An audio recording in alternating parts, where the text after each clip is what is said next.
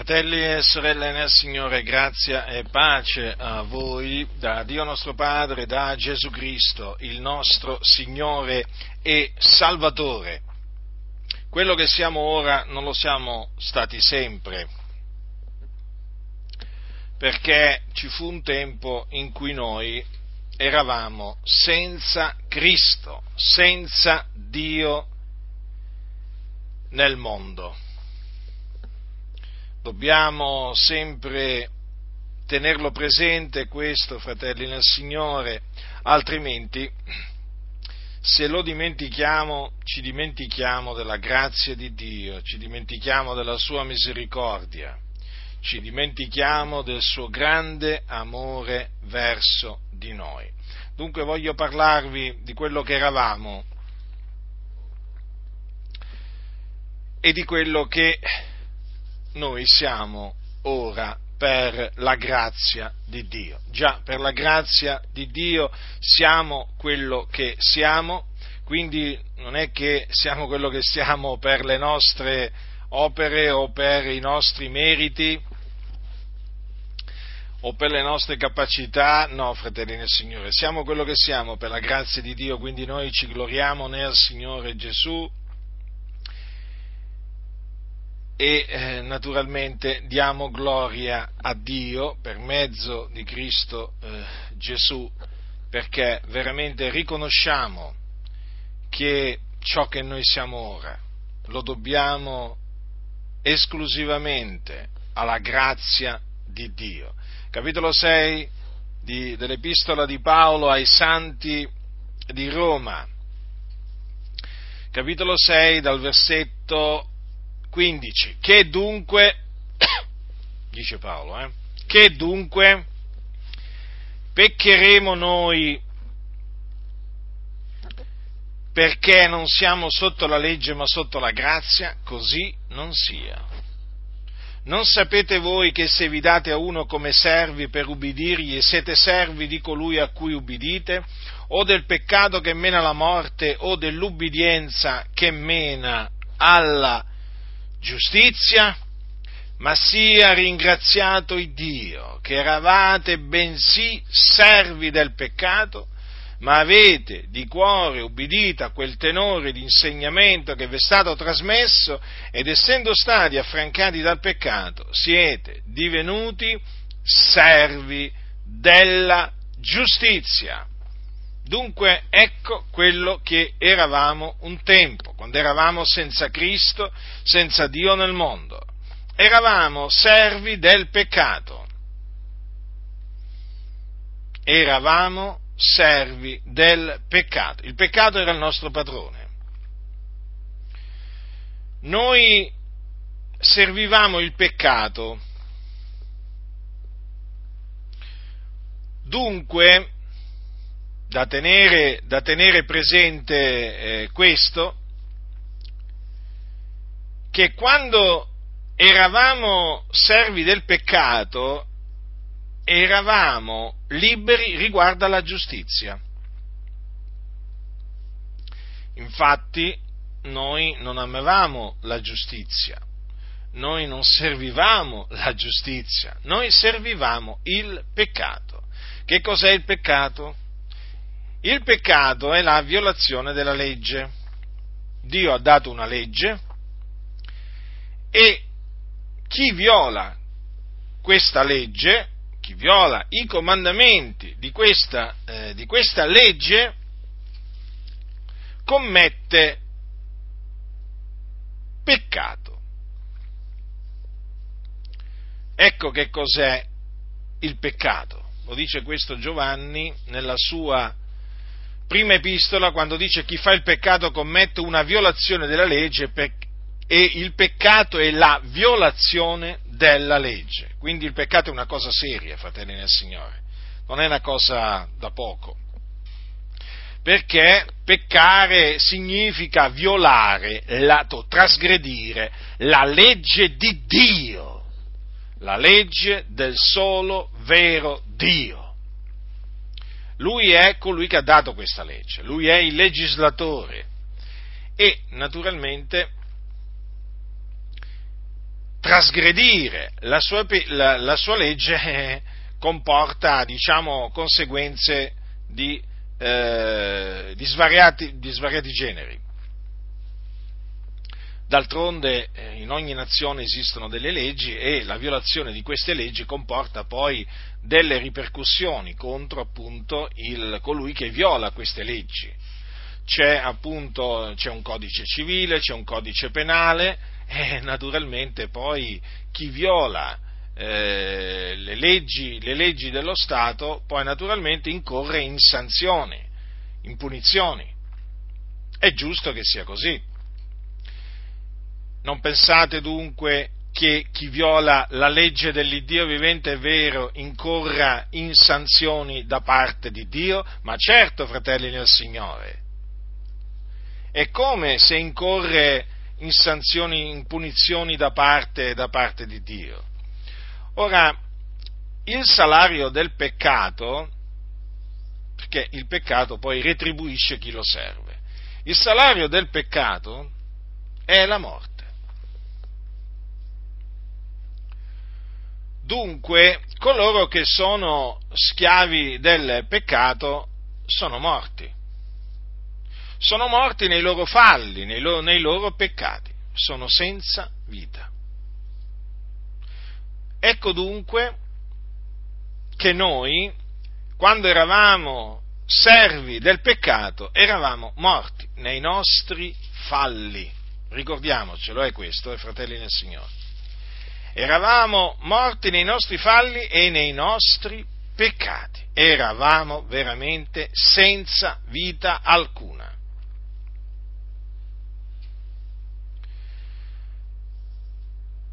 E dunque non eravamo degli uomini liberi, eravamo degli schiavi. Paolo questo lo conferma quando dice a Tito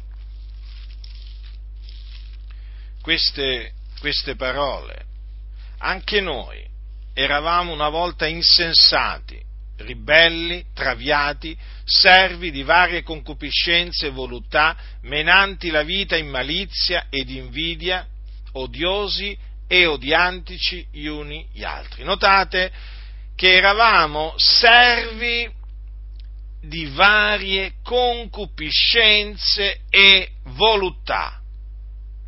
D'altronde eravamo servi del peccato. Vorrei che notaste che Paolo si include, non è che Paolo si esclude, dice anche noi eravamo. E qui parla l'Apostolo Paolo, fratelli nel Signore, quindi anche lui sosteneva, insegnava, che quando era senza Cristo nel mondo, benché fosse sotto la legge, e come dirà lui, questo lo voglio rimarcare, come dirà lui ai santi di Filippi, nonostante quanto alla giustizia che è nella legge lui era irreprensibile, ricordiamocelo questo, lui comunque dice che anche lui era una volta insensato, ribelle, traviato, servo di varie concupiscenze e voluttà e menava la vita in malizia ed invidia, odioso, questo dice, odioso e odiava naturalmente il suo prossimo, difatti ne abbiamo la dimostrazione, no? Che lui perseguitava a tutto potere la Chiesa di Dio, perché odiava il nome di Gesù. Saulo da Tarso era pieno di odio nei confronti del Signore Gesù e anche nei confronti di coloro che credevano nel Signore Gesù. Ora è importante ricordarci che anche l'Apostolo Paolo, prima di essere salvato dal Signore, era uno schiavo del peccato, esattamente come lo eravamo noi, fratelli. Dunque, Eravate, dice Paolo ai santi di Roma, eravate bensì servi del peccato, ma avete di cuore ubbidito a quel tenore di insegnamento che vi è stato trasmesso, ed essendo stati affrancati dal peccato siete divenuti servi della giustizia. Ecco dunque che noi, da servi del peccato che eravamo, siamo diventati servi della giustizia. Perché questo? Perché il Signore ci ha affrancati dal peccato, cioè siamo stati liberati dal peccato o salvati dal peccato. Quando diciamo che noi siamo stati salvati, intendiamo dire che siamo stati salvati, liberati dal peccato, perché il peccato ci dominava, il peccato ci signoreggiava quando noi eravamo senza Cristo nel mondo. Difatti, nel libro dell'Apocalisse, che cosa c'è scritto all'inizio? A lui che ci ama e ci ha liberati dai nostri peccati col suo sangue, o salvati. Ecco dunque che da schiavi del peccato che eravamo, il Signore ci ha salvati dai nostri peccati, rendendoci servi della giustizia. Dunque, quando parliamo di questa grande salvezza che noi abbiamo ricevuto da Dio per la sua grazia in Cristo Gesù, dobbiamo ricordarci che se è vero che siamo stati salvati, affrancati dal peccato, è altresì vero che siamo diventati servi della giustizia. Ora, cosa fa un servo? Ubbidisce al suo padrone. Allora noi cosa dobbiamo fare? Dobbiamo servire la giustizia. Quindi le nostre membra, che sono membra di Cristo, ricordatevelo, noi le dobbiamo mettere al servizio della giustizia, non più usarle come strumenti di iniquità, cioè non più dobbiamo prestare le nostre membra come strumenti di iniquità al peccato, ma dobbiamo presentare le nostre membra come strumenti di giustizia a Dio. Questo è di fondamentale importanza, fratelli nel Signore, per procacciare la santificazione, perché la santificazione che ognuno di noi è chiamato a procacciare, noi la dobbiamo procacciare proprio in virtù di questo, cioè in virtù del fatto che noi siamo stati affrancati dal peccato e siamo diventati servi della giustizia. Ecco perché l'Apostolo Paolo dice sempre ai santi di Roma: ma ora, essendo stati affrancati dal peccato e fatti servi a Dio, voi avete per frutto la vostra santificazione. Ecco dunque come si riconoscono coloro che sono stati affrancati dal peccato e fatti servi a Dio: dal fatto che si santificano. Certo che si santificano coloro che sono stati affrancati dal peccato, perché sono servi della giustizia. Noi non potevamo santificarci prima, quando eravamo servi del peccato. Noi possiamo santificarci ora che siamo servi della giustizia. Dunque, come dice l'Apostolo Paolo ai santi di Corinto, purifichiamoci d'ogni contaminazione di carne e di spirito, compiendo la nostra santificazione nel timore di Dio. Vedete dunque che la santificazione è legata alla salvezza, o meglio, la santificazione è conseguenziale alla salvezza, perché prima siamo stati salvati dal peccato di cui eravamo schiavi, Essendo stati affrancati dal peccato, o salvati dal peccato, siamo diventati servi della giustizia, e in quanto servitori della giustizia, ora ci santifichiamo. Dunque è chiaro che nel procacciare la santificazione che cosa facciamo noi? Non facciamo altro che ubbidire a Dio, fare la volontà di Dio, perché questa è la volontà di Dio, che noi ci santifichiamo. E nel santificarci, fratelli nel Signore, è ovvio che noi ci asteniamo dal male, da ogni apparenza di male, da tutto ciò che dispiace al Signore. Perché il Signore ci comanda, Lui, di essere santi. Non è qualcosa di facoltativo, è qualcosa di obbligatorio. Sapete la differenza? C'è una grandissima differenza tra qualcosa che è facoltativo e qualcosa che è obbligatorio. Quando il Signore dice siate santi perché io sono santo, non è che ti dice vedi tu, decidi tu cosa fare. Non è nemmeno un consiglio, è un comandamento. Badate bene che oggi ci sono molti predicatori che presentano i comandamenti di Dio come se fossero dei consigli, ma no, non sono dei consigli i comandamenti di Dio, perché altrimenti che senso avrebbe chiamarli comandamenti, come peraltro li chiama la Sacra Scrittura? I comandamenti sono degli ordini. Io che ho fatto il militare, a suo tempo, avevo 19-20 anni circa, vi posso dire che quando in caserma arrivava un ordine, io lo dovevo eseguire. E come se lo dovevo eseguire? Arrivava un ordine, facciamo un esempio, da parte del capitano, e io che dovevo fare? E dovevo obbedire, a meno che chiaramente a meno che fosse un comandamento che mi induceva a violare il comandamento di Dio, allora in quel caso disubbidivo al capitano, come per esempio quella volta in cui lui nel suo ufficio mi ordinò di non predicare la parola del Signore. Io avevo appena preso i gradi di caporale, fui assegnato alla sua compagnia, che se non ricordo male era la prima compagnia di quella caserma, a Orvieto, e lui, essendo che gli era giunto alle orecchie il fatto che io evangelizzavo,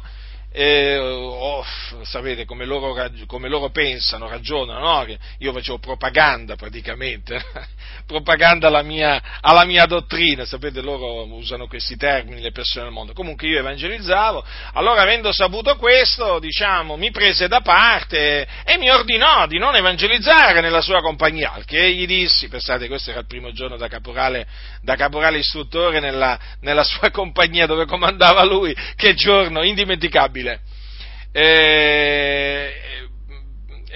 credo che anche per lui sia un giorno indimenticabile questo, perché io praticamente gli dissi: signor capitano, le dico già da ora che io le disubbidirò. Al che lui non replicò, non è che si mise lì a litigare, a contendere, a minacciarmi di chissà quale punizioni, no, lui prese atto della mia risposta e mi lasciò andare. Quindi io prendevo ordini. Allora, noi siamo praticamente servi di Dio, quindi il nostro padrone è Dio, Lui ci ha comprati, siamo servi Suoi. Ricordatevi che l'Apostolo Paolo, nella sua prima epistola, dice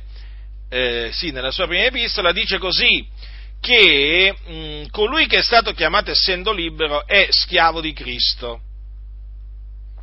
Capito? Essendo libero nel senso che non ha un padrone, perché sapete che al tempo dell'Apostolo Paolo c'era la schiavitù. Allora lui naturalmente dice, colui che è stato chiamato nel Signore essendo schiavo è un affrancato del Signore. Veramente colui che è stato chiamato essendo libero è schiavo di Cristo. Come dire, non ti illudere, il fatto che tu non abbia un padrone, un padrone dal punto di vista lavorativo, facciamo questo esempio, non significa mica, cosa pensi che significa questo? Che sei appunto libero totalmente, sei libero di fare quello che vuoi, di pensare quello che vuoi e così via. No, perché dice colui che è stato chiamato essendo libero è schiavo di Cristo. Quindi attenzione, fratelli del Signore, noi siamo servi di Dio, siamo schiavi di Cristo, sì, Molti non amano sentire dire che siamo schiavi di Cristo, ma noi lo siamo, Lui è il nostro padrone, Lui è il nostro Signore, Lui ci ha comprati, ci ha acquistati con il suo prezioso sangue, noi siamo sua proprietà particolare. Quindi, fratelli nel Signore, se siamo servi di Dio, se siamo schiavi di Cristo, che dobbiamo fare? Dobbiamo obbedire a quello che comanda Dio, dobbiamo fare quello che ci comanda il Signore Gesù Cristo, dobbiamo comportarci come si comportavano gli apostoli del Signore, perché loro ci hanno lasciato l'esempio, loro ci hanno mostrato che cosa significa servire Dio, servire la giustizia, ce lo hanno proprio dato questo esempio. Quindi noi non è che possiamo dire che non abbiamo alcun esempio da seguire, abbiamo degli esempi da seguire ed è l'esempio degli apostoli. Quindi seguire le orme degli apostoli, fratelli nel Signore, significa piacere al Signore, perché gli apostoli con la loro condotta piacquero al Signore.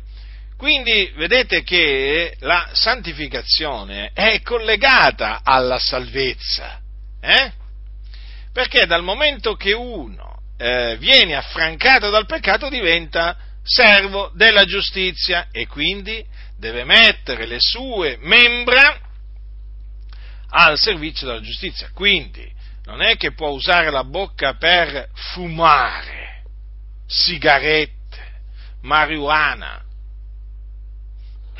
e diciamo altre cose, o la pipa, anche la pipa, e che ci mettiamo a fumare la pipa noi? Ma quale pipa? O il sigaro, come faceva il massone Spurgeon, sapete, no?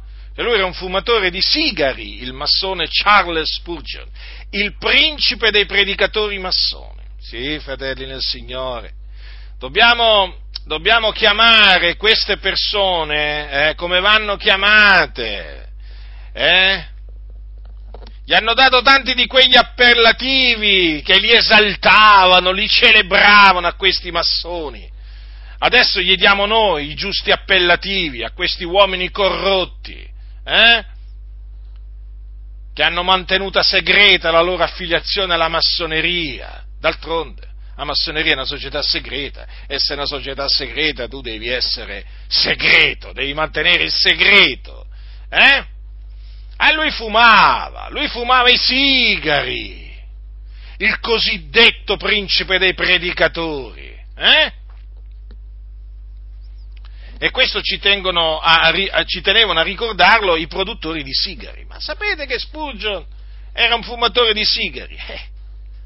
Avete capito? E poi lui predicava. Ma che predicava? Ma come fai a predicare essendo un fumatore di sigari? Vergogna a tutti quelli che seguono le orme di Spurgeon e che dicono: ma non c'è niente di male nel fumare un sigaro, nel fumarmi una sigaretta. Vergognatevi, convertitevi. Non sapete nemmeno che cosa significa essere stati affrancati dal peccato. Ma che il Signore veramente vuole che noi distruggiamo il nostro corpo, che è il Tempio dello Spirito Santo, cominciando a fumare sigari, sigarette, marijuana e così via? Ma fratelli nel Signore, ma guardatevi da questi serpenti che vi vogliono fare passare ciò che è vietato da Dio come un qualcosa che si può fare.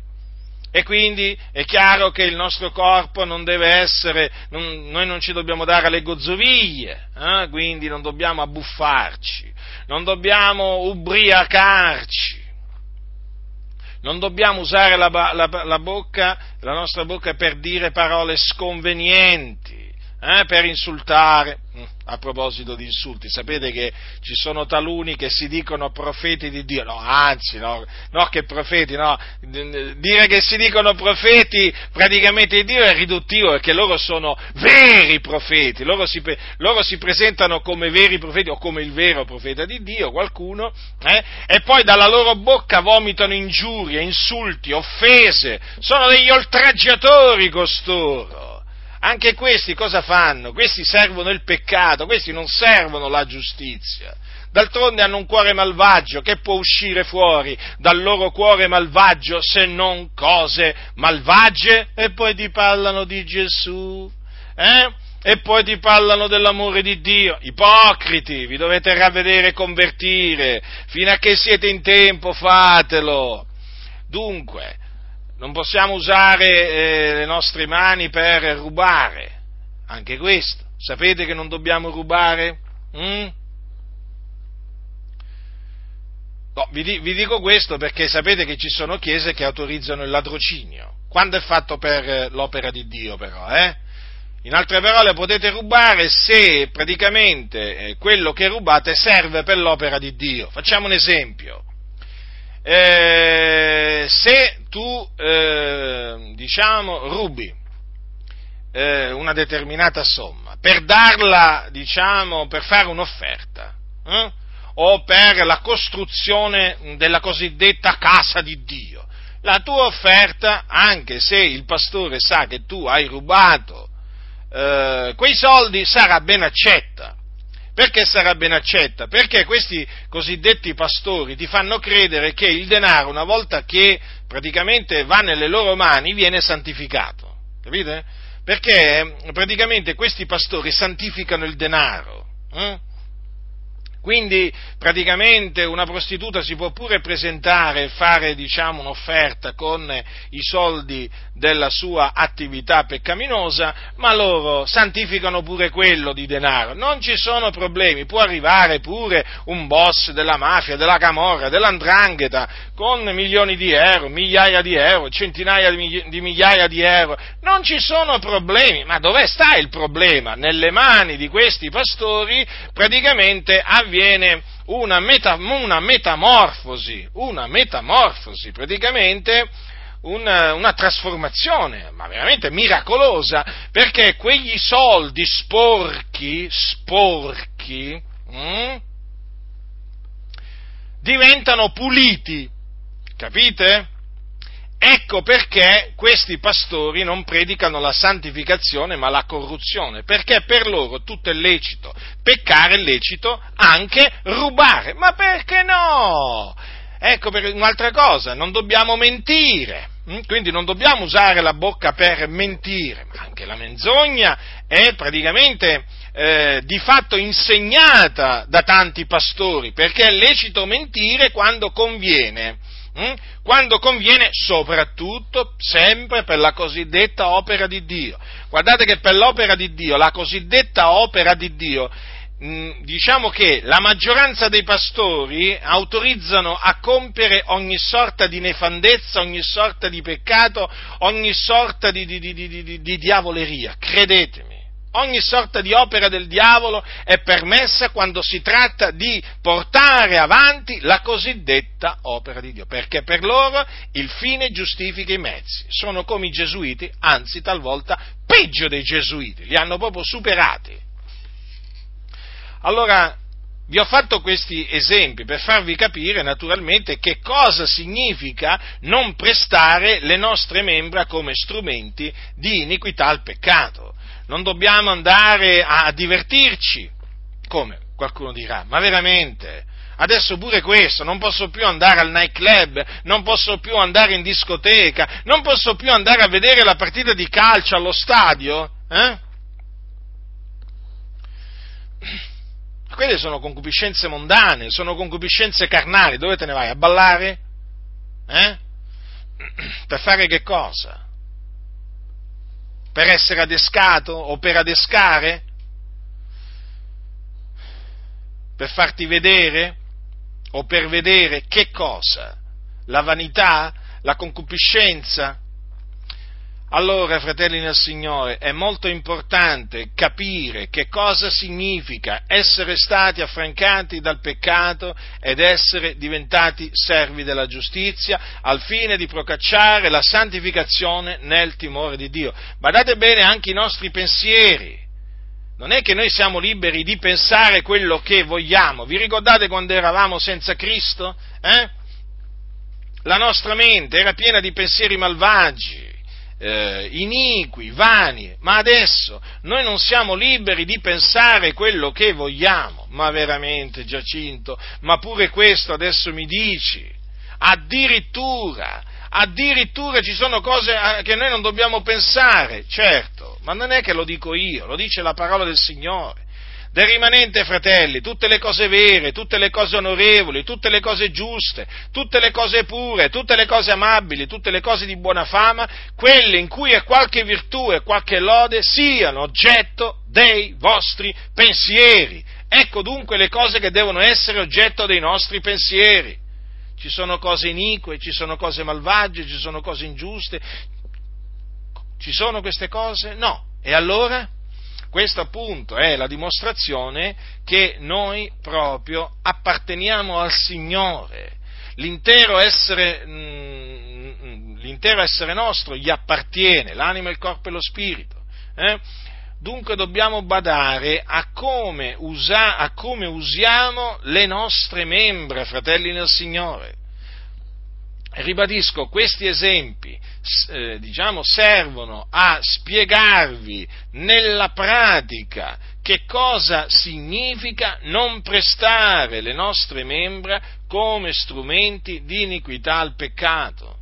Facciamo un altro esempio, andare al mare. Andare al mare, ma non andare al mare d'inverno a fare una passeggiata lungo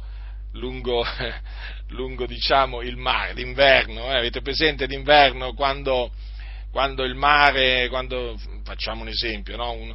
Quando per esempio il mare è agitato, che si sente il rumore delle onde.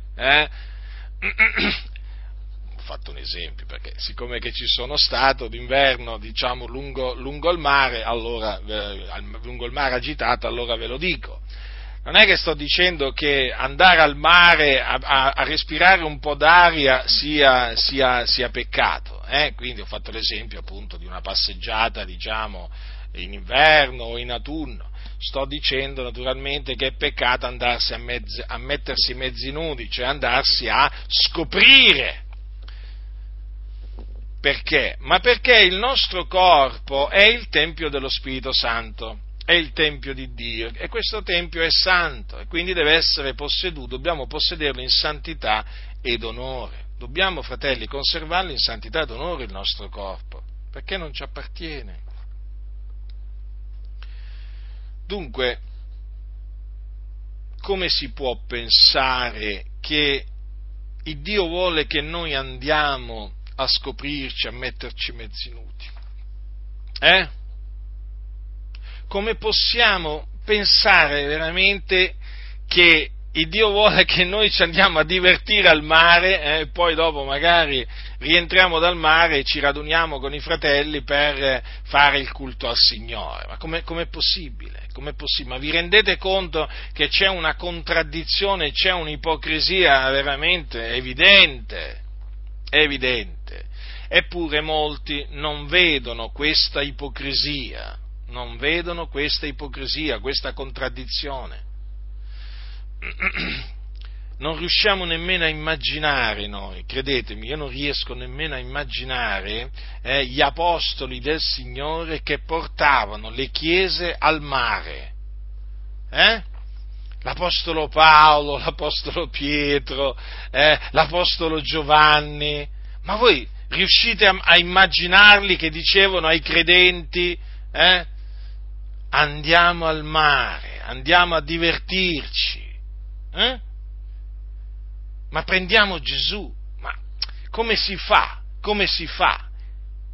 Si può mai immaginare che Gesù prendesse Maria Maddalena, prendesse le altre donne che seguivano lui e i suoi discepoli, che lo assistevano con i loro beni, e tanti altri discepoli, e che gli dicesse: venite al mare, andiamoci un po' a divertire, andiamo a prendere il sole, andiamoci a fare un bel bagno. Cioè, riuscite a immaginare voi una cosa del genere? Ma io non riesco nemmeno a immaginarla, fratelli nel Signore. Eppure ci sono quelli che praticamente riescono a pensare che Gesù andasse al mare a divertirsi come tutti i peccatori, anzi si abbandonasse praticamente a questo punto ai piaceri della vita. D'altronde il mare chi l'ha fatto, ti dico? Non l'ha fatto il Signore? Sì, ma il Signore non è che ha fatto il mare affinché tu vada là a metterti mezzo nudo, Al mare si può battezzare chi ha creduto.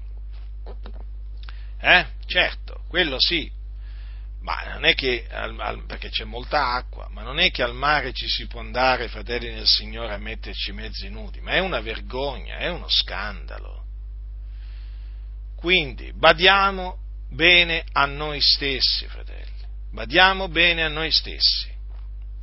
E così anche con i nostri occhi, non è che possiamo prestare i nostri occhi come strumenti di iniquità al peccato, quindi dobbiamo badare bene a quello che noi vediamo, per non contaminarci.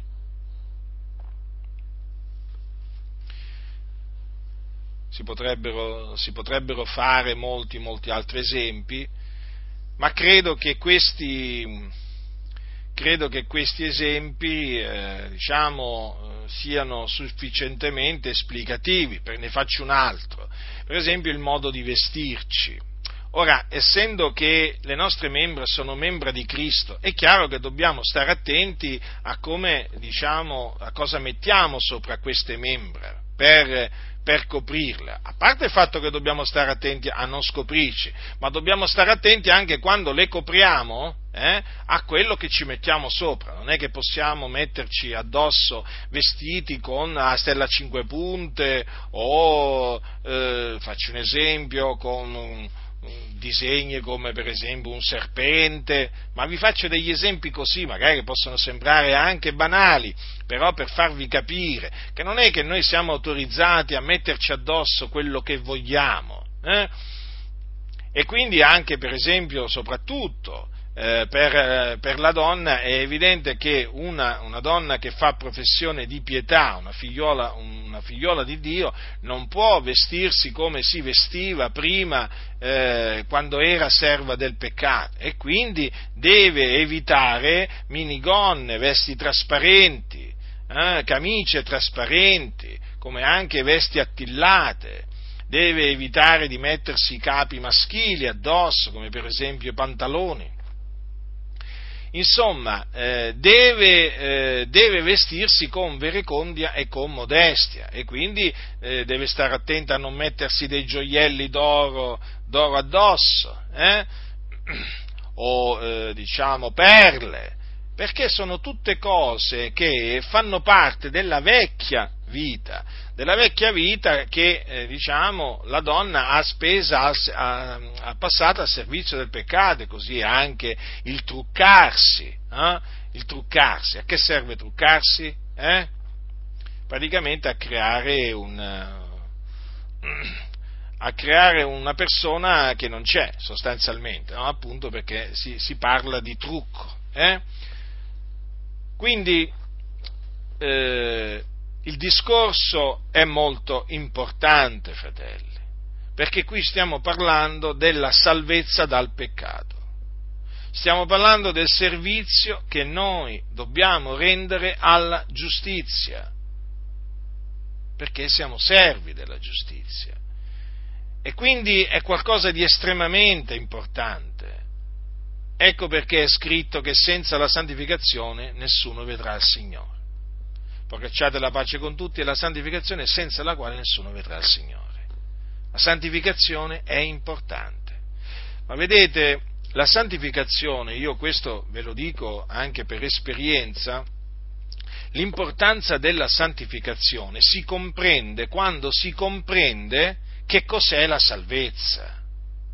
Quando tu veramente comprendi che cos'è la salvezza, quando tu comprendi che la salvezza che hai ottenuto per grazia è costato il sangue prezioso di Gesù Cristo, allora tu comprenderai quanto sia importante che ti santifichi, e non sarà un peso schiacciante la santificazione, ma sarà qualcosa veramente di, diciamo, normale. D'altronde i comandamenti di Dio non sono gravosi, quindi la santificazione non è qualcosa, diciamo, che schiaccia, no, assolutamente. Dobbiamo sempre ricordarcelo questo, fratelli del Signore. Vi ricordate quando Gesù ha detto queste parole? Allora, Gesù ha detto queste parole. Le ha dette Gesù: il mio giogo è dolce, il mio carico è leggero. Quindi, voi pensate che la santificazione vi schiacci, vi annienti, vi distrugga?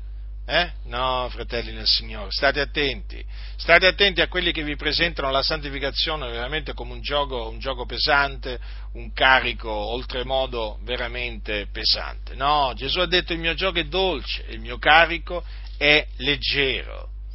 Prendete su voi il mio giogo ed imparate da me, perché io sono mansueto ed umile di cuore, e voi troverete riposo alle anime vostre. Guardate, fratelli nel Signore, che quando ci si santifica si ha pace. La pace sparisce quando non ci si santifica, perché non v'è pace per gli empi. Ma quando invece cammini per i sentieri di giustizia, che sono i sentieri antichi, allora lì godi pace in abbondanza, come anche gioia in abbondanza. Ma se ti metti a servire il peccato di nuovo, come facevi prima di essere salvato, sappi che sparirà la pace, sparirà la gioia, subentrerà la morte, perché il salario del peccato, che cos'è?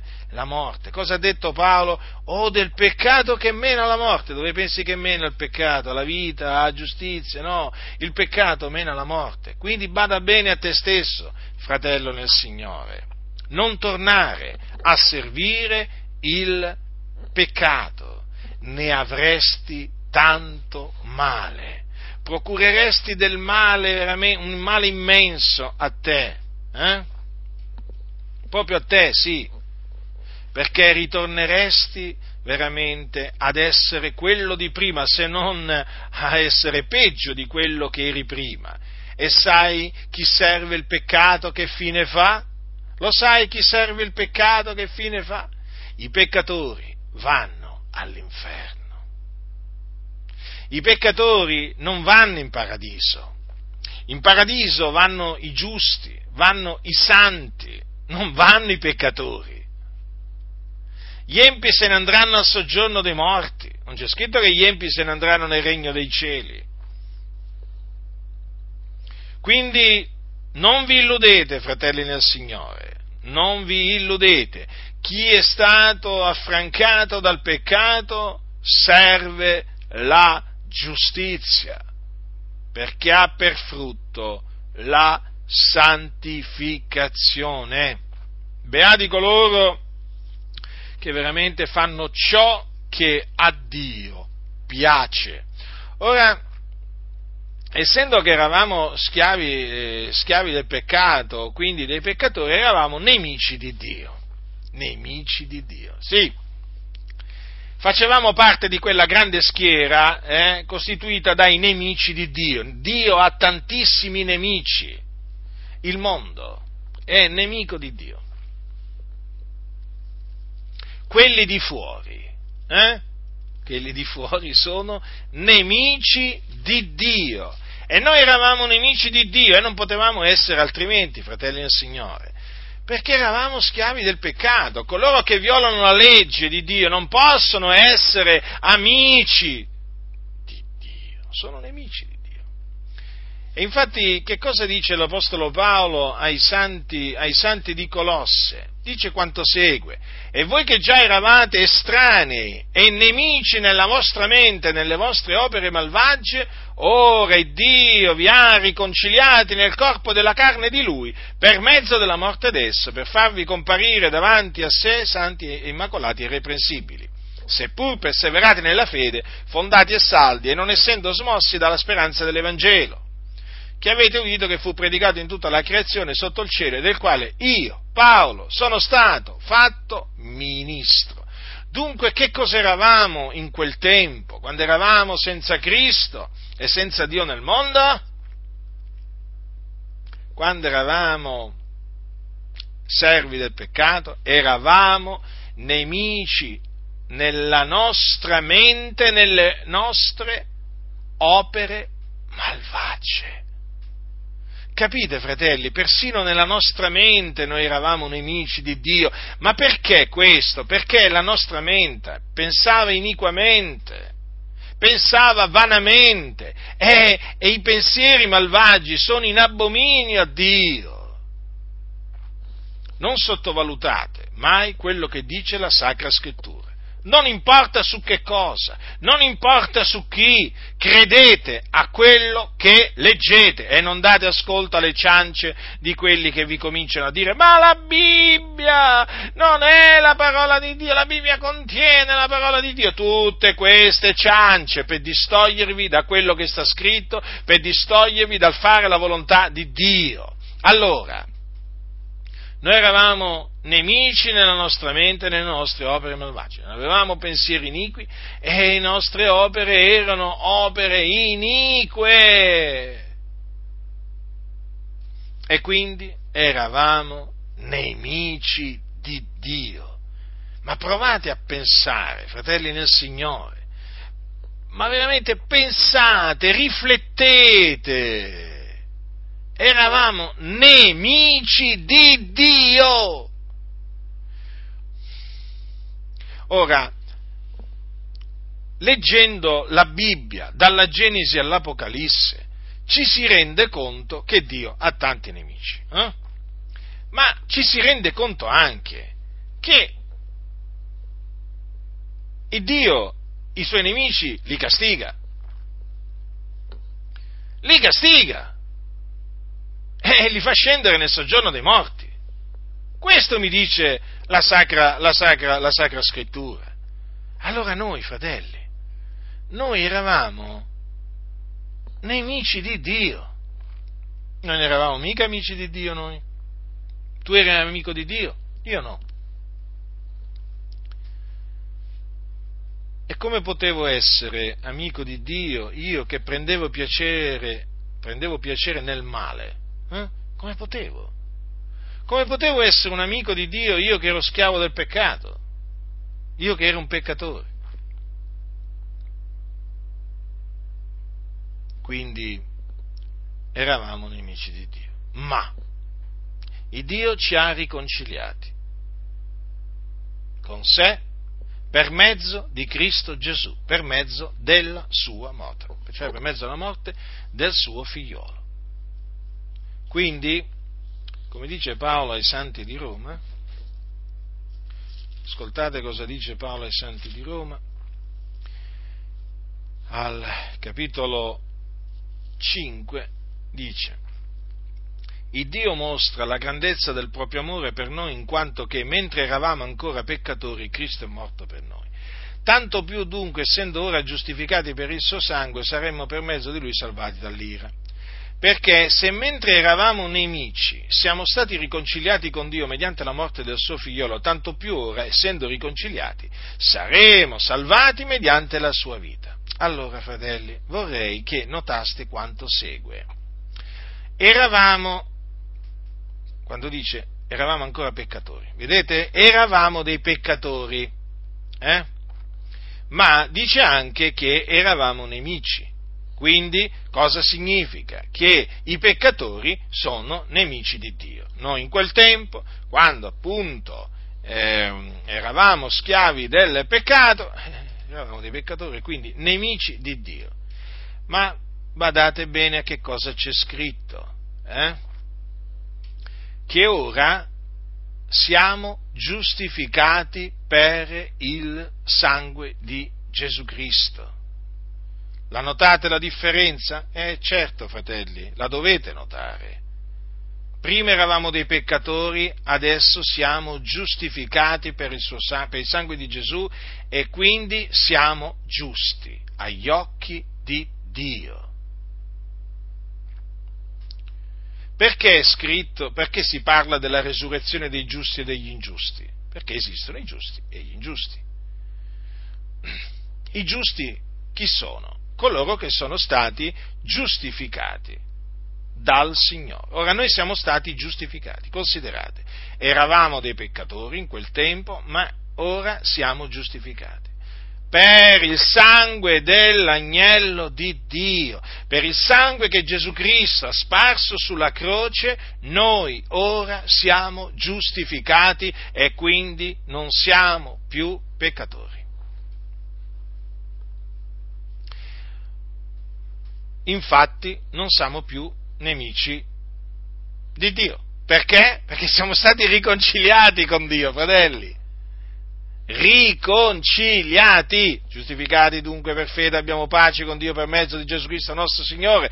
Vi ricordate che Paolo dice anche questo? Perché siamo stati riconciliati con Dio mediante la morte di Gesù. Vedete, quindi sempre a cagione della sua morte. Noi siamo quello che siamo, fratelli, in virtù di quello che Cristo Gesù ha fatto per noi nel suo grande amore verso di noi. Quindi ora siamo giustificati, pensate, da peccatori che eravamo, eh? Ora siamo riconciliati con Dio, da che eravamo nemici di Dio, e tutto questo mediante la morte del nostro Signore Gesù Cristo. Perché? Perché Egli morì per i nostri peccati, Egli si caricò dei nostri peccati nel suo corpo, portandoli, quindi li portò nel suo corpo sul legno della croce. C'era bisogno che Gesù Cristo venisse nel mondo,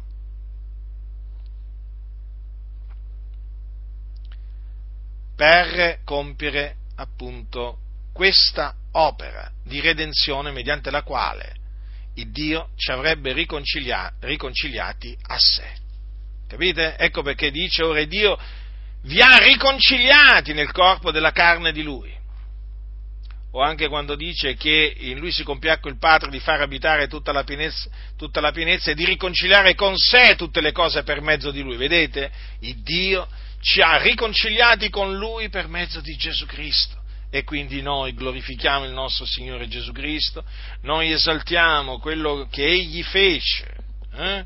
Egli morì per i nostri peccati e naturalmente risuscitò dai morti il terzo giorno a cagione della nostra giustificazione. Dunque vedete quello che noi ora siamo, fratelli? Considerate quello che eravamo. Considerate quello che eravamo, ma oggi, grazie veramente a Dio, lo ripeto, da che eravamo prima dei peccatori, ora siamo giustificati per il sangue di Cristo Gesù, da che eravamo nemici di Dio, nella nostra mente, nelle nostre opere malvagie, ora siamo stati riconciliati con Dio mediante la morte del Signore Gesù Cristo. E quindi noi siamo in obbligo di rendere grazie a Dio per mezzo di Gesù Cristo per averci giustificati, per averci riconciliati con sé, fratelli, e quindi non dimentichiamoci mai di ciò, non dimentichiamoci mai, fratelli nel Signore, di rendere grazie a Dio per averci giustificati, per averci riconciliati con sé, Non dimentichiamo il passato. Quelli che hanno dimenticato il passato si sono smarriti. Sì, fratelli, ci si smarrisce quando si dimentica il passato. E dunque non eravamo a quel tempo figliuoli di Dio. Se eravamo schiavi del peccato, se eravamo nemici di Dio, ma potevamo mai essere figlioli di Dio? No, fratelli, infatti non eravamo figlioli di Dio, eravamo figlioli di ira. Ah, quanti odiano queste parole! Ma noi le amiamo le parole del Signore. E voi pure vivificati, dice Paolo ai santi di Efeso, voi che eravate morti nei vostri falli e nei vostri peccati, ai quali un tempo vi abbandonaste seguendo l'andazzo di questo mondo, seguendo il principe della potestà dell'aria, di quello spirito che opera al presente negli uomini ribelli, nel numero dei quali noi tutti pure immersi nelle nostre concupiscenze carnali siamo vissuti altra volta obbedendo alle voglie della carne e dei pensieri, ed eravamo per natura figlioli di ira come gli altri. Ecco dunque che cosa eravamo? Figliuoli di ira, l'ira di Dio era sopra di noi. D'altronde, fratelli, noi eravamo schiavi del peccato, eravamo quindi nemici di Dio e l'ira di Dio non poteva che essere sopra di noi. Pensate, ti ricordi quando camminavi, andavi a ballare, andavi a commettere fornicazione, andavi a rubare? Ecco, a quel tempo l'ira di Dio era sopra di te. Ti ricordi quando bestemmiavi? Quando dalla tua bocca uscivano parolacce, insulti, offese di ogni genere verso il tuo prossimo? L'ira di Dio in quel tempo era sopra di te. Eri un figliolo di ira o una figliola di ira. Ma il Dio nella sua grande misericordia ci ha generati di sua volontà mediante la parola di verità affinché fossimo in un certo modo le primizie delle sue creature. Infatti noi abbiamo sperimentato una rigenerazione. Egli ci ha fatto rinascere. Ci ha fatto rinascere per farci appunto diventare suoi figliuoli. E questa rinascita è avvenuta mediante l'Evangelo, perché la parola di verità mediante la quale noi siamo stati da Dio generati è la buona novella che Gesù è il Cristo. E questa parola, mediante questa parola appunto noi siamo nati da Dio. Ecco perché quando noi abbiamo creduto nell'Evangelo siamo nati da Dio. Chiunque crede che Gesù è il Cristo è nato da Dio. Infatti, coloro che credono, quando noi annunziamo l'Evangelo, coloro che a cui il Signore dà di credere che Gesù è il Cristo, nascono da Dio. Infatti dice l'Apostolo Giovanni quanto segue: a tutti quelli che l'hanno ricevuto gli ha dato il diritto o l'autorità di diventare figlioli di Dio, a quelli cioè che credono nel suo nome, i quali non sono nati da sangue né da volontà di carne né da volontà d'uomo, ma sono nati da Dio. Ecco dunque, fratelli nel Signore, che per nascere da Dio è indispensabile credere nel nome del figliolo di Dio, è indispensabile credere che Gesù di Nazaret è il Cristo e quindi che in Gesù si sono adempiute le scritture profetiche secondo le quali il Cristo o l'unto doveva morire per i nostri peccati e risuscitare dai morti. Questo è l'Evangelo che va annunziato con franchezza, con gran pienezza di convinzione, con potenza, con lo Spirito Santo, ad ogni creatura. Questo è l'Evangelo nel quale l'uomo, quando crede, appunto, viene salvato, viene giustificato, viene riconciliato con Dio e diventa un figliolo di Dio. E sì, fratelli, perché poi tutto ruota sempre attorno all'Evangelo, perché noi oggi quello che siamo lo dobbiamo all'Evangelo, fratelli, sì, proprio all'Evangelo. Non è forse potenza di Dio per la salvezza di ognuno che crede? Quindi se siamo stati affrancati dal peccato lo dobbiamo all'Evangelo. Non è forse scritto che il giusto vivrà per fede?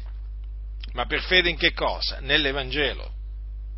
E infatti noi siamo stati giustificati credendo nell'Evangelo. Siamo stati riconciliati credendo nell'Evangelo. Siamo diventati figlioli di Dio credendo nell'Evangelo. Quanto è importante l'Evangelo allora? Sì, l'Evangelo è di fondamentale importanza per essere salvati, per essere giustificati, riconciliati con Dio e per diventare figlioli di Dio. Indispensabile, fratelli. Vi siete mai chiesti come mai Gesù comandò ai Suoi apostoli di andare per tutto il mondo e predicare l'Evangelo ad ogni creatura? Proprio per questa ragione. Perché gli uomini, sono morti nei loro falli, nei loro peccati. Sono schiavi del peccato. Sono nemici di Dio. Sono figlioli di ira. E quindi solamente credendo nell'Evangelo possono essere affrancati dal peccato, giustificati, riconciliati con Dio e diventare figlioli di Dio. E allora l'Evangelo che va annunziato non è Gesù ti ama o Gesù vuole riempire il cuore tuo, o Gesù ti vuole dare una speranza o Gesù vuole risolvere i problemi della tua vita, o Gesù vuole diventare il tuo amico, o Gesù è tuo amico. Addirittura ci sono quelli che si presentano ai peccatori e dicono: «Uè, guarda che Gesù è il tuo amico». Ma dove le leggono queste cose?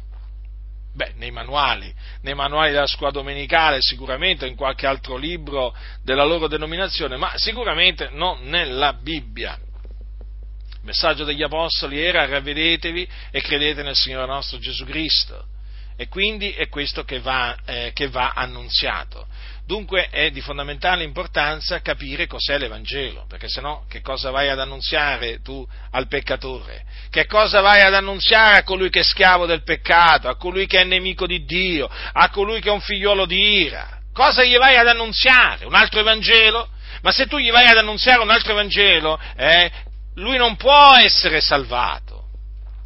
Non può essere giustificato, riconciliato con Dio, non può diventare un figliolo di Dio se tu gli annunzi un altro Evangelo, perché se lui crede in un altro Evangelo non ci sarà nessun effetto, cioè non ci sarà l'effetto appunto che Dio ha stabilito che ci sia quando invece uno crede nell'Evangelo di Dio.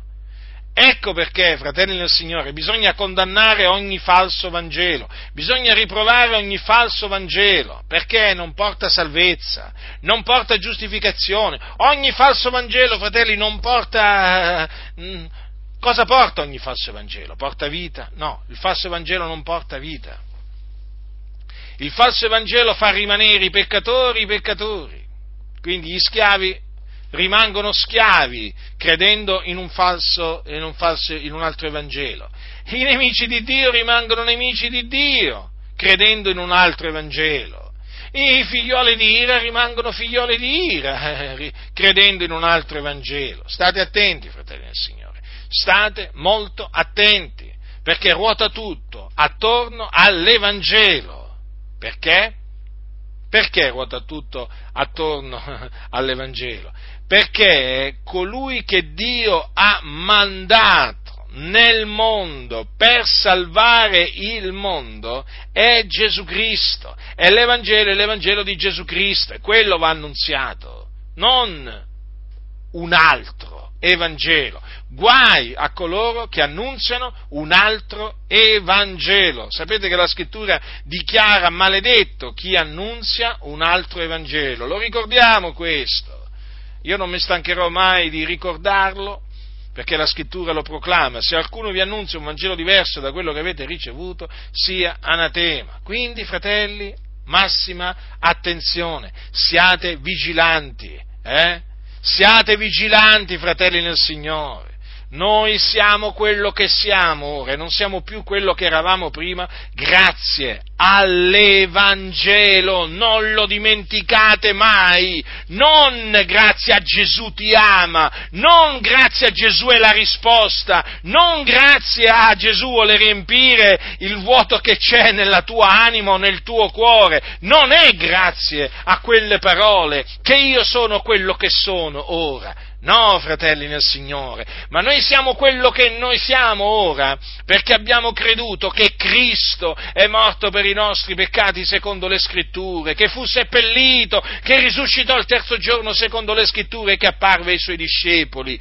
Ecco qual è l'Evangelo, in virtù e grazie al quale noi oggi non siamo più schiavi del peccato, non siamo più nemici di Dio, non siamo più figlioli di ira. Questo è l'Evangelo che Dio nella sua grande misericordia mi ha chiamato a predicare, mi ha mandato a predicare. E dunque, diffidate di tutti coloro che vi annunziano un Vangelo diverso da questo.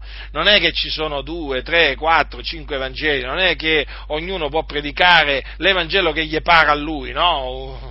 No, fratelli del Signore. Quando Gesù disse andate per tutto il mondo e predicate l'Evangelo ad ogni creatura, quell'Evangelo non è che è l'Evangelo che ognuno si fabbrica da sé, no, l'Evangelo è quello che annunziava l'Apostolo Paolo, quello che annunziavano gli Apostoli. Non bisogna annunziarne un altro, guai a tutti coloro che annunziano un altro Evangelo. C'è la maledizione di Dio in loro, nella loro vita, nella loro famiglia. Ah, fratelli, ma voi cosa pensate? Ma voi cosa pensate che si possa predicare, che c'è lecito predicare un altro Evangelo? No, fratelli nel Signore, è vietato predicare un altro Evangelo, è vietato fabbricarsi Vangeli, sapete? Sapete che c'è la fabbrica dei falsi Vangeli? Lavora sempre sta fabbrica, È una fabbrica diretta dal diavolo, ma sapete quanti falsi Vangeli ci sono nel mondo? Ma ce ne sono veramente tantissimi. E guardate che i falsi Vangeli adesso sono molto diffusi nelle chiese evangeliche. Capite? Guardate che oggi trovare uno che si dice evangelico, che sa cos'è l'Evangelo, mica è facile, Non pensate che sia facile. Ci sono. Però guardate che la maggioranza non sa nemmeno cos'è l'Evangelo. Non sa cos'è l'Evangelo. Poi di che cosa ci si sorprende? Che non annunziano l'Evangelo, ma se non lo conoscono? Cosa possiamo pretendere da costoro? Che annunziano l'Evangelo, ma non lo conoscono. Quindi vedete, fratelli, come sia praticamente tutto collegato. La salvezza con la santificazione, la salvezza con la predicazione dell'Evangelo. Sono tutte cose collegate, fratelli nel Signore. Nella Bibbia, la Bibbia è un tutt'uno, che forma un tutt'uno. Questa biblioteca è veramente perfetta, nel senso che veramente tutte le parti sono collegate tra loro in maniera mirabile. Io rimango veramente sempre meravigliato, stupefatto, davanti veramente alla perfezione dell'opera di Dio. Veramente, fratelli, l'opera di Dio è perfetta. Dunque, quello che eravamo, ma anche quello che ora siamo, Quindi, un'ultima cosa, vi raccomando, fratelli nel Signore, dato che la Scrittura ci dice questo che vi ho appena annunziato, no, smettete di dire, se qualcuno ancora di voi lo dice, siamo tutti peccatori, Smettete di dirlo. Veramente vi esorto nel Signore a smettere di dire siamo tutti peccatori, perché se tu sei stato affrancato dal peccato, se sei stato giustificato, se sei stato riconciliato con Dio, se sei un figliolo di Dio, non ti puoi annoverare tra i peccatori, a meno che tu sia veramente un peccatore. E allora, se sei ancora un peccatore, ti esorto a ravvederti e a credere nell'Evangelo, perché devi sapere che se sei un peccatore, sei un nemico di Dio, l'ira di Dio è sopra di te, sei sulla via della perdizione. L'hai detto tu, con la tua bocca, siamo tutti peccatori. Quindi tu ti definisci peccatore, sappi che sei sulla via della perdizione, perché i peccatori sono sulla via della perdizione, non sono sulla via della salvezza. Quindi io ti scongiuro nel nome del Signore Gesù a ravvederti, a te che dici siamo tutti peccatori, e a credere nel Signore Gesù Cristo, per essere affrancato dal peccato, per essere giustificato, riconciliato con Dio, per diventare un figliolo di Dio. Altrimenti, quando morirai, rimarrai peccatore e te ne andrai nelle fiamme dell'inferno. E poi vorrei dire a quelli che invece giustificano questa espressione dicendo: beh, ma fratello Giacinto, ma chi di noi non pecca? È vero, nessuno di noi può dire di essere senza peccato, nessuno di noi può dire di non peccare, non v'è uomo che non pecchi. Ma badate bene, c'è una grande differenza dal dire che non siamo senza peccato e dire che siamo peccatori, perché nel momento in cui uno dice siamo peccatori, sta dicendo siamo schiavi del peccato, tutti quanti, sta dicendo siamo tutti nemici di Dio, sta dicendo siamo tutti figlioli di ira, sta dicendo siamo tutti lontani dal Signore, sta dicendo siamo tutti sotto la potestà delle tenebre, sotto la potestà di Satana, sta dicendo siamo tutti senza Cristo, senza Dio nel mondo, senza speranza. Insomma, sta dicendo tutte queste cose, siamo tutti sulla via della perdizione, sta dicendo. Guardate bene che la dichiarazione siamo tutti peccatori, guardate che ha dei risvolti tremendi, siamo tutti tenebre, perché vuol dire anche questo, perché noi eravamo tenebre, ora siamo luce nel Signore, eravamo lontani, ma dopo siamo stati avvicinati a Dio mediante il sangue di Cristo Gesù. Quindi badate bene, parlate come parla la Sacra Scrittura, parlate come parlavano gli Apostoli, altrimenti rimarrete confusi. Perché non dite siamo tutti nelle tenebre allora? Siamo tutti tenebre. Perché non dite siamo tutti sulla via della perdizione? Dovreste essere coerenti, no? Per coerenza, voi che dite, allora voi, nel senso voi fratelli, perché naturalmente vi avete creduto nell'Evangelo, siete dei fratelli, solo che per ignoranza ancora dite siamo tutti peccatori. Allora voi per coerenza, riflettete un momento, se vi definite peccatori vi dovete definire anche figlioli di ira, vi dovete definire nemici di Dio nella vostra mente e nelle vostre opere malvagie, vi dovete definire schiavi del peccato, vi dovete dire che siete sulla via della perdizione, dovete dire che siete senza Cristo, dovete dire che siete senza speranza, senza Dio nel mondo, dovete dirle queste cose per coerenza. Se no, è facile dire, siamo tutti peccatori, e poi non dite queste cose? No, dovete dirle, perché la Sacra Scrittura, quando parla dei peccatori, ne parla in questi termini. E allora è evidente che se avete creduto nell'Evangelo, voi siete dei figlioli di Dio, siete stati affrancati dal peccato, giustificati, riconciliati con Dio, quindi voi non siete dei peccatori, però vi hanno detto, ripetete con noi, siamo tutti peccatori, e voi naturalmente che vi cibate veramente di tutto quello che vi dicono dal pulpito, anche del veleno, avete cominciato a ripetere, siamo tutti peccatori, ormai è diventata veramente una filastrocca, una cantilena, veramente terribile, ma non si può sentire, perché va contro la verità, ve lo ribadisco, voi contristate lo Spirito Santo che abita in voi dicendo siamo tutti peccatori, ma vi rendete conto di quello che state dicendo? Evidentemente no, investigate le scritture, perché evidentemente voi non le investigate. E naturalmente questo siamo tutti peccatori è collegato all'altra menzogna, che Gesù era l'amico dei peccatori, avete capito? Perché siccome che appunto questi qui si sono fabbricati il loro Gesù, no? Che è amico dei peccatori, quindi è amico dei mafiosi, degli andranghetisti, dei camorristi, è amico dei pedofili, è amico dei ladri, degli omicidi, è amico degli adulteri, dei fornicatori, è amico dei bestemmiatori, è amico, insomma, è amico dei peccatori, il loro Gesù. Non Gesù di Nazaret, ma il loro Gesù, il Gesù di costoro, è proprio amico di questa gente. Capite? Allora, siccome che le denominazioni sono piene di questa gente, come dirà qualcuno, ma pure gli andranghetisti, Giacinto, ma pure i camorristi e i mafiosi, ma certo, diciamo che le denominazioni evangeliche sono tra i covi preferiti, i rifugi preferiti per questi peccatori, che poi fanno comodo anche, sempre per l'opera di Dio fanno estremamente comodo, Quindi state attenti, perché non è vero che Gesù è l'amico dei peccatori, Gesù non è che è venuto in questo mondo per fare amicizia con i peccatori, Gesù è venuto nel mondo per salvare i peccatori, è diverso. È completamente diverso, fratelli, ve lo ricordo.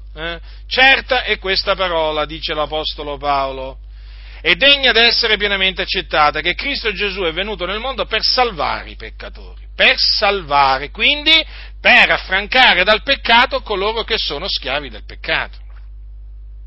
Ma una volta che lo schiavo viene liberato, ma può dire ancora di essere uno schiavo? Fatemi capire, insensati. Ma quando uno esce da un carcere, può dire ancora di essere nel carcere? Ma fatemelo capire, spiegatemelo, Ma se uno è sulla via della salvezza, ma può mai dire di essere un peccatore sulla via della perdizione? Ma se uno è stato giustificato, può dire ancora di essere un empio? Ma se uno è stato riconciliato con Dio, ma può mai dire di essere un nemico di Dio? Quindi, per quanto riguarda questa menzogna, appunto Gesù è l'amico dei peccatori, bisogna proprio che questa menzogna sia distrutta, ma proprio svergognata, ma proprio veramente in ogni occasione. Perché veramente di questa menzogna sono state riempite le denominazioni. Voglio ricordare ai soliti ignoranti, ai soliti insensati, che Gesù fu definito amico dei peccatori dai suoi nemici e non dai suoi amici. Infatti, Gesù disse queste parole: è venuto il Figlio dell'uomo mangiando e bevendo, e dicono: ecco un mangiatore ed un beone, un amico dei pubblicani e dei peccatori. Capite? Furono i nemici di Cristo Gesù a dire di lui che era un amico dei peccatori e anche dei pubblicani, che ci avevano appunto una cattiva reputazione. Allora, e notate anche che fu accusato anche di essere un mangiatore e un beone, Gesù. Gesù fu accusato di essere un mangione e un beone, cioè un ubriacone. Vi rendete conto? E naturalmente lo accusarono anche di essere appunto un amico dei peccatori, perché appunto i peccatori, si sa, sono mangioni, sono ubriaconi. Ma queste parole furono pronunziate dai nemici di Gesù. Dai nemici di Gesù. Quindi Gesù non era l'amico dei peccatori, e Gesù non è l'amico dei peccatori.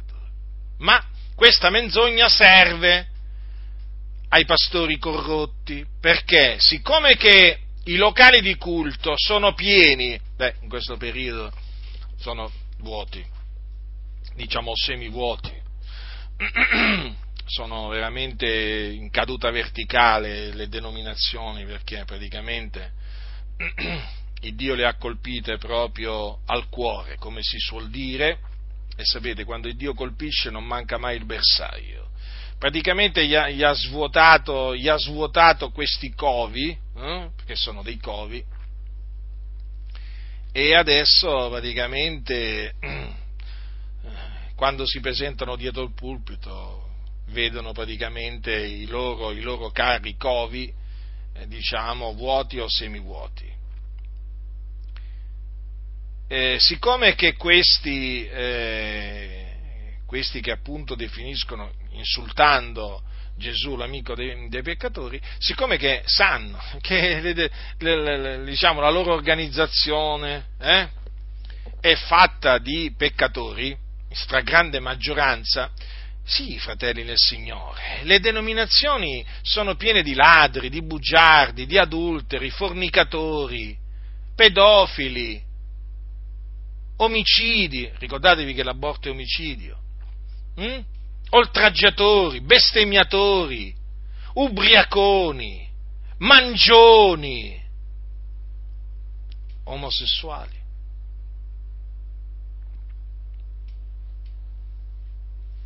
C'è anche qualcuno che pratica la magia e potrei proseguire. Nelle denominazioni abbondano costoro, abbondano. Non vi fate ingannare dai numeri,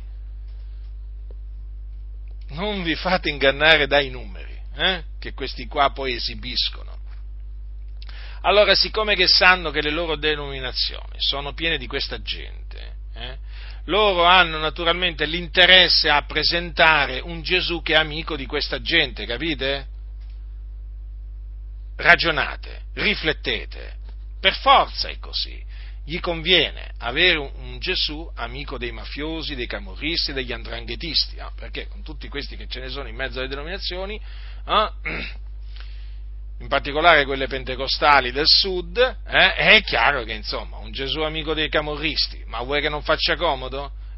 In Campania, soprattutto in quella zona, un Gesù amico degli andranghetisti, pensate che non faccia comodo, voglio dire, a coloro che sono in Calabria, e un Gesù amico dei mafiosi, pensate che non faccia comodo a quelli che sono in Sicilia, ma voi ormai lo sapete che la malavita organizzata è diffusa in tutta Italia e nel mondo intero, quindi ho circostanziato la cosa, però sappiate che praticamente fa comodo un po' in tutta Italia, no? Perché ormai tra camorristi, andranghetisti e mafiosi sono dappertutto, no?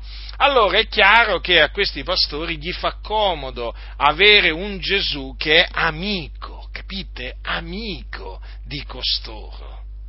E se è amico di costoro, Gesù non è venuto a salvare costoro, capite? Perché Gesù li accoglie così come sono i suoi amici. Ecco perché a queste persone non viene predicato l'Evangelo, perché queste persone devono rimanere così come sono, fanno comodo così come sono, e quindi fa comodo presentare un altro Gesù, che è il Gesù amico dei peccatori. Adesso vi ho spiegato il perché, naturalmente, costoro ci tengono a presentare Gesù come l'amico dei peccatori, ma voi con tutti questi adulteri, fornicatori, omosessuali che ci sono, ladri, bugiardi, ma insomma... fa comodo un Gesù amico dei peccatori, ma fa veramente estremamente comodo. Avete capito dunque perché mi odiano?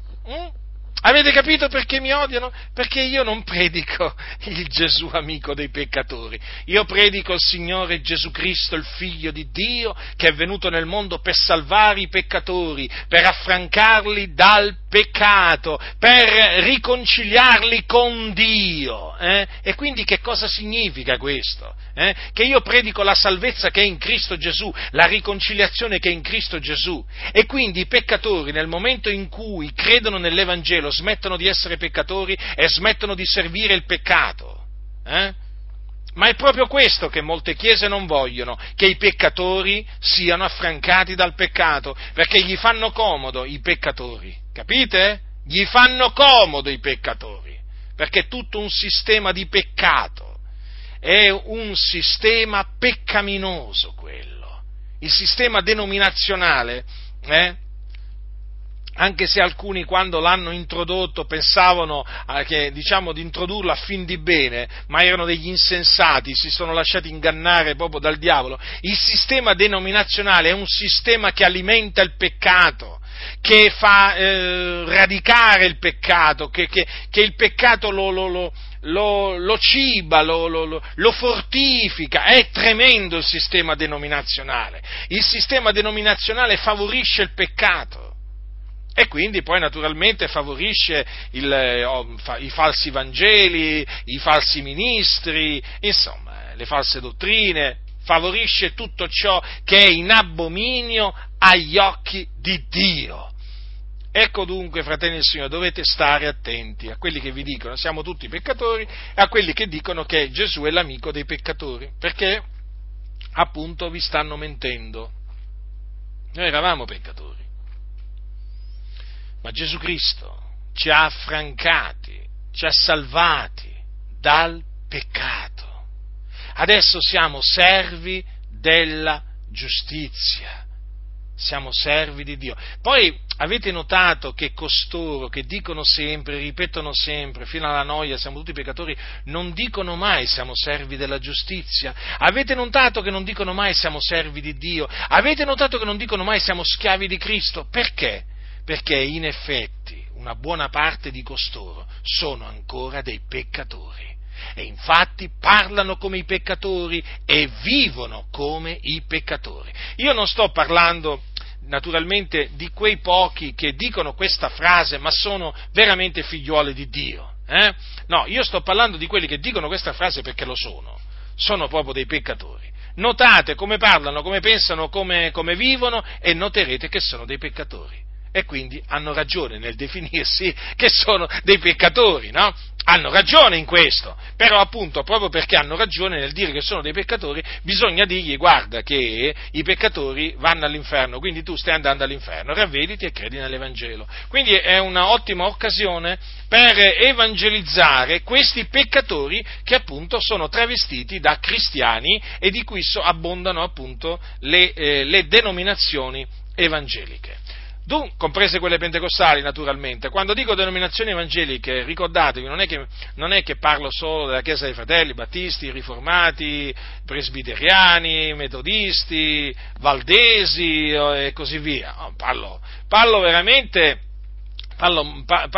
anche delle chiese pentecostali, anzi soprattutto delle denominazioni pentecostali, anche perché voi sapete che il movimento pentecostale ormai annovera secondo le statistiche che naturalmente non sono diciamo fedeledegne, perché sapete che poi i dati lì vengono sempre gonfiati, sarebbero alcune centinaia di milioni in tutto il mondo, pensate un po' voi, eh? Quindi state molto attenti, fratelli nel Signore, vigilate, rimanete attaccati alla parola di Dio, parlate come parlavano gli apostoli e ve ne troverete bene, non togliete nulla, non aggiungete nulla e ricordatevi quello che eravate, eh? E naturalmente proclamate quello che ora siete, per la grazia di Dio, mediante la fede nell'Evangelo. Quindi ottima opportunità per ricordare a tutti cos'è l'Evangelo, eh? Qual è la parola della buona novella mediante la quale voi ora siete servi della giustizia, amici di Dio perché riconciliati con Dio, giusti perché siete giustificati e figlioli di Dio perché Dio vi ha rigenerati, eh? Notate? Un'ottima occasione, eh? Che il Signore sia con voi, vi assista, vi protegga, vi fortifichi, vi veramente dia quello che il vostro cuore desidera in accordo con la sua volontà. Continuate, fratelli nel Signore, a seguire la via, la via santa, è la via che mena nel regno dei cieli. È una via nella quale ci sono i servi della giustizia, dove ci sono coloro che sono stati giustificati, riconciliati con Dio, dove ci sono i figlioli di Dio. E noi veramente siamo grati a Dio di essere sulla via della salvezza, perché così è anche chiamata, è veramente una via meravigliosa. E studiatevi di rimanere in questa via, non smarritevi, non seguite altre vie, non prendete vie laterali come alcuni si sono messi a fare nel tempo, perseverate nella fede, serbate la fede fino alla fine, santificatevi nel timore di Dio fino alla fine, fratelli nel Signore. e il Signore, alla fine del vostro corso, vi accoglierà, o meglio, vi salverà nel suo regno celeste. La grazia del nostro Signore Gesù Cristo sia con tutti coloro che lo amano con purità incorrotta.